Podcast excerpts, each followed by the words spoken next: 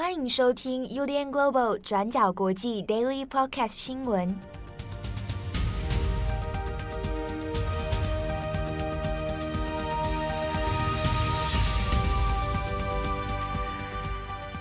Hello，大家好，欢迎收听 UDN Global 转角国际 Daily Podcast 新闻。我是编辑七号，我是编辑木仪。今天是二零二二年八月二十二号，星期一。好，那自从上个礼拜劝导大家要多喝水之后呢，啊，这个现在效果相当的卓越啊！现在我已经带了一桶，同事们都正确的补充水分。啊，其实其实真的是因为我们坐办公室真的坐很久了，哦，常常会忘记起来走动一下喝水。啊，真的劝劝大家，夏天的时候真的多补充水分。好，今天二十二号，我们来讲几则重大的国际新闻哦。啊，那第一条，我们先来看一下俄罗斯。俄罗斯呢，在上周六二十号的深夜，那有一位电视评论员哦，叫做达利亚·杜吉娜。那他在自己的车中被炸弹给炸死了。那这根据俄罗斯官方的说法，他所乘坐的汽车已经事先被安置了一个炸弹，然后呢，不幸的在这个爆炸当中就当场死亡。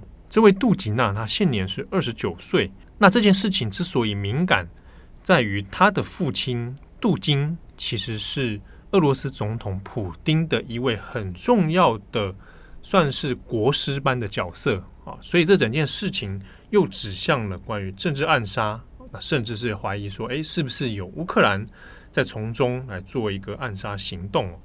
那我们把这个事情稍微前后脉络跟大家来讨论一下。那死者达利亚·杜吉娜呢？现年二十九岁，在星期六的深夜，他驾驶了一辆汽车，在车中因为炸弹爆炸而身亡。那达利亚·杜吉娜呢？她本身哦，其实，在俄罗斯的媒体里面，那就常常会露面。那她其实也是蛮著名的，就是在俄罗斯的政治主张里面哦，支持入侵乌克兰，并且呢，要恢复这个俄罗斯的帝国荣光啊。那这是她的个人政治主张。但是呢，他这个主张也是一路承袭自他自己的父亲杜金哦。杜金的全名呢是亚历山大·杜金，那他是俄罗斯的，算是一个学者，一个政治理论家啊。那也有人称他是俄罗斯的当代哲学家。那可能去念过国际关系的人会知道，他有过很多有关于地缘政治战略的一些著作。那杜金比较有名的呢，有人会叫他是普丁的头脑。那意思是。他其实提出了非常多的国际战略啊，或者是针对于俄罗斯的一些未来愿景啊。那杜金啊自己就有一套他自己的体系跟他的思想。那这个思想也常常让普丁哦以此作为一个整个俄罗斯发展的战略啊。所以有人会把他认为说，哎，很像当代的这个国师般的角色。那我们这边讲一下这个杜金他的所谓这个思想大概是主要是哪方面呢？那比如说，他当然会是一个俄罗斯的国家主义者，好，那他支持俄罗斯应该要吞并克里米亚，俄罗斯应该要把乌克兰拿回来。那杜金自己最有名的呢，其实是在于说，主张俄罗斯哦应该要联合起来，好去对抗欧美势力。那提出了一个多极世界的一个观念，世界应该由多个强权来彼此抗衡。那这个多极就包括了俄罗斯是其中一个。再来是中国，然后呢，对抗欧洲跟美国。那除此之外呢，杜金他也有提出一个所谓的新欧亚主义。那这个新欧亚主义哦，就是希望俄罗斯应该要来负担起啊，承担起这个历史的责任，让它成为领导整个东方的一个国家。那让俄罗斯强盛起来之后呢，来去对抗整个欧美世界。那他的一系列主张，那当然其实也是普丁哈，那在掌权以来一直所发展的这个路线。那二零一四年的克里米亚危机爆发的时候呢，杜金也曾经因此哦，那变成西方世界制裁的对象。那到二零二二年，今年乌克兰的战争爆发，俄罗斯入侵乌克兰以后，那杜金跟他的女儿也都是公开来支持俄罗斯的一个很重要的人士哦。那甚至是他的女儿达利亚。还会在电视上面就公开声称说，所谓西方世界所指控的战争罪啊，在乌克兰屠杀平民啊，在发所发生一些这个非人道的行为，那达利亚就主张说，这些都是演员演出来的，这是西方所捏造，想要来栽赃给俄罗斯。好，那我们回过头来看一下这一次的汽车炸弹爆炸。因为现在全案还在调查当中，而且因为单方面的主要由俄罗斯的讯息为主，所以我们目前也很难去厘清到底发生什么事情。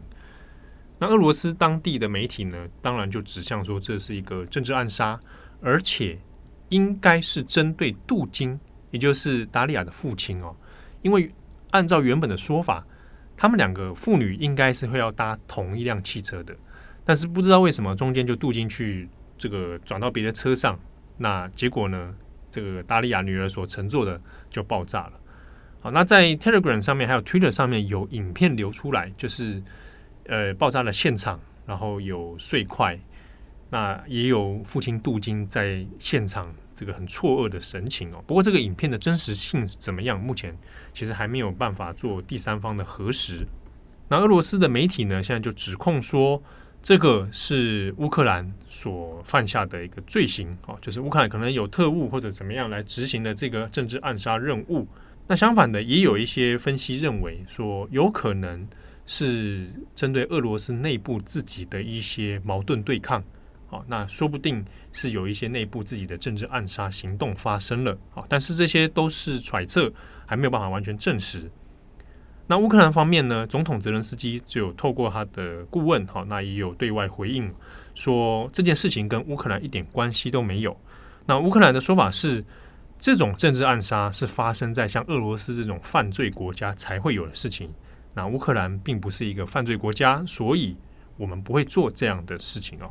好，那在目前的新闻进度里面呢，包含普丁本人或者俄罗斯的官方还没有针对这件事情有过任何的评论。或者表态，好，那如果日后有一些新的发展的话，会帮大家再做追踪。不过呢，我们这边也稍微补充一下，杜金哦，虽然他提出了这个新欧亚主义，那还有这个多极世界的这个想法哦，那也有趣的是呢，他对中国的态度是有过一些转变的。过去呢，蛮早期的时候，杜金认为啊，应该要把中国的领土来做彻底的瓜分，以免威胁到俄罗斯的这个统治哦。那说他甚至是提出说要把这个新疆啊、蒙古啊，还有东北中国的东北地区，还有西藏哦，全部把它裂解拆分出去啊，那让这个中国的势力能够降低。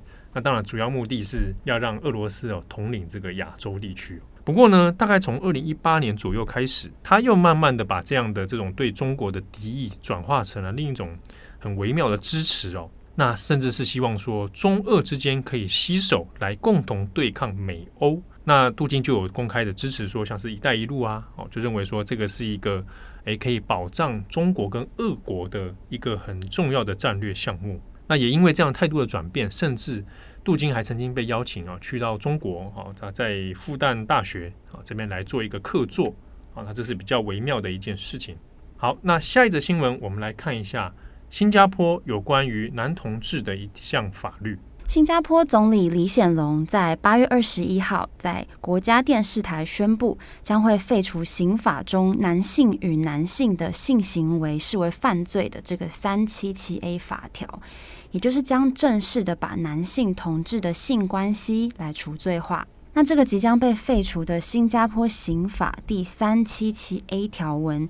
原先是明文规定说，男性与男性之间的性行为是属于犯罪的行为，而且一旦罪名成立了，将可以判处最长两年的刑期。而新加坡内政部长兼律政部长尚木根，他就在三月份的时候曾经表示，政府多年来和宗教团体、专家学者、人权团体跟 LGBTQ 的社群等等进行了很长期的广泛的讨论。而因为这个三七七 A 法条，某种程度上是违反了新加坡宪法中的某一些平等保护条款，而且目前大多数的人都同意性倾向跟性行为是属于私事，所以政府决议即将废除这个将男性性行为入罪的法条。而李显龙就说，虽然新加坡社会对于同性恋并还没有一致的看法。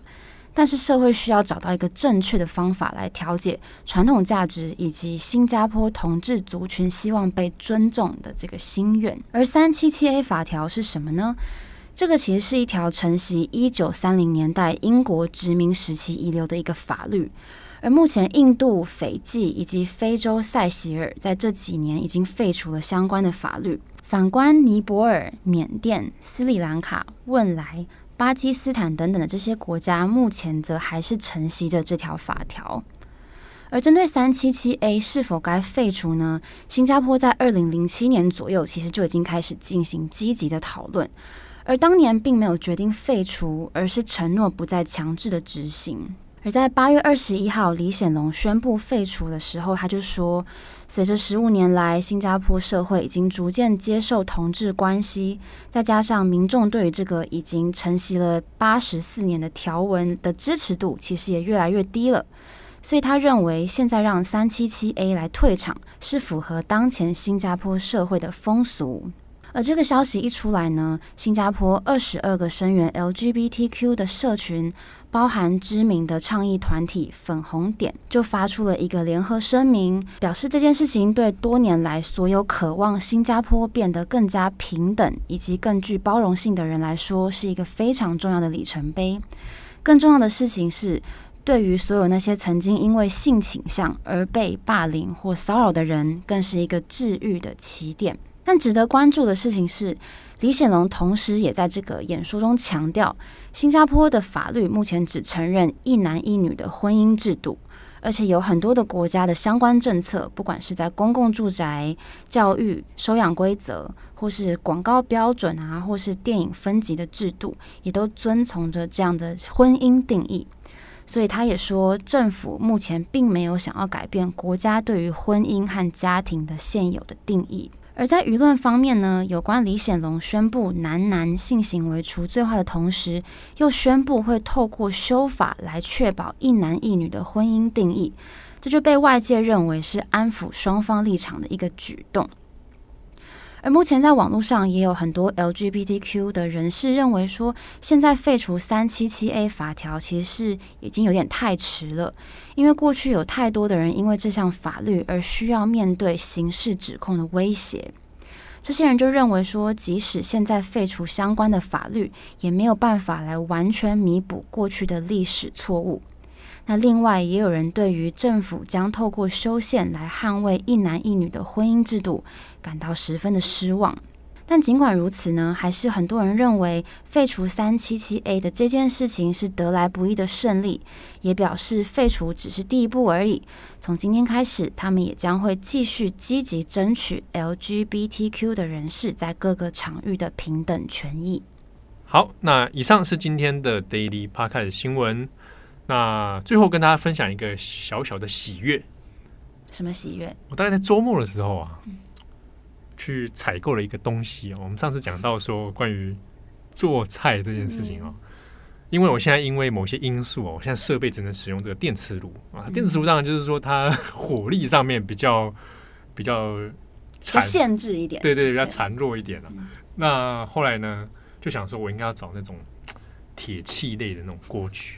还有以前过去没有，它导热比较快啊。嗯，没错。那上个这个周末呢，我终于找到一个真的很心仪的这个锅具组。到底是什么东西？它南部铁器，台湾制造的这种。哎，是彰化吗？哎，没有没有没有，南部，呃，它应该是，嗯，哎，其实我不确定。嗯、哇，三件一组，平底锅、生锅、汤锅。那你一次做了很多的菜吗？没有没有没有没有，因为电磁炉我一次只能放两个而已啦。但是因为它的质感真的是不错，所以我很开心的把它带回家。那你现在说跟听友朋友讨论、这个，没有，我只分享我的我那个小小的喜悦，哦、就是说我克服了电磁炉这件事情，我本来很烦恼了。我们恭喜七号，没有直火去，你知道，这边有直火就是会少一个感觉，对火味对，对啊，所以好买这铁器，导热很快。那你现在可以为我们做便当了吗？我要为你们做便当啊！对啊，上次讲好红喜菇料理嘛。那如果你们提供材料费的话，我们可以来好好演你一下。对，还是我拿那种卡式炉，我跑到公司像 Masa 一样好了。不是说不能明火吗？哦哦，对哦，不能明火。好，感谢大家的收听，欢迎分跟我们分享你使用锅具的一些心得。我是编辑七号，我是编辑木仪，我们下次见喽，拜拜，拜拜。感谢你的收听。如果想知道更多资讯，请上网搜寻 UDN Global 转角国际。